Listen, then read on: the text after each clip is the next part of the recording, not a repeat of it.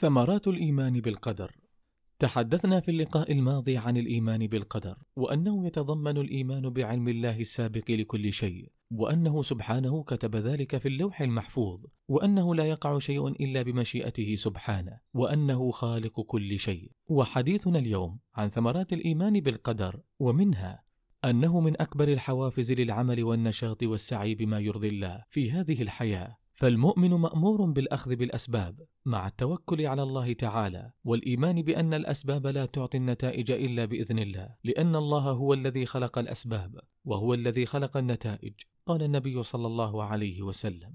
احرص على ما ينفعك واستعن بالله ولا تعجز وإن أصابك شيء فلا تقل لو أني فعلت كان كذا وكذا ولكن قل قدر الله وما شاء فعل فإن لو تفتح عمل الشيطان رواه مسلم. وقال صلى الله عليه وسلم اعملوا فكل ميسر لما خلق له. رواه البخاري. ومن ثمرات الإيمان بالقدر أن يشكر المؤمن إذا أنعم الله عليه ولا يبطر ويتكبر ويصبر إذا ابتلاه الله ببعض مصائب الدنيا ولا يجزع ويتضجر. كما قال الله تعالى ما أصاب من مصيبة في الأرض ولا في أنفسكم إلا في كتاب من قبل أن نبرأها إن ذلك على الله يسير. لكي لا تأسوا على ما فاتكم ولا تفرحوا بما آتاكم والله لا يحب كل مختال فخور.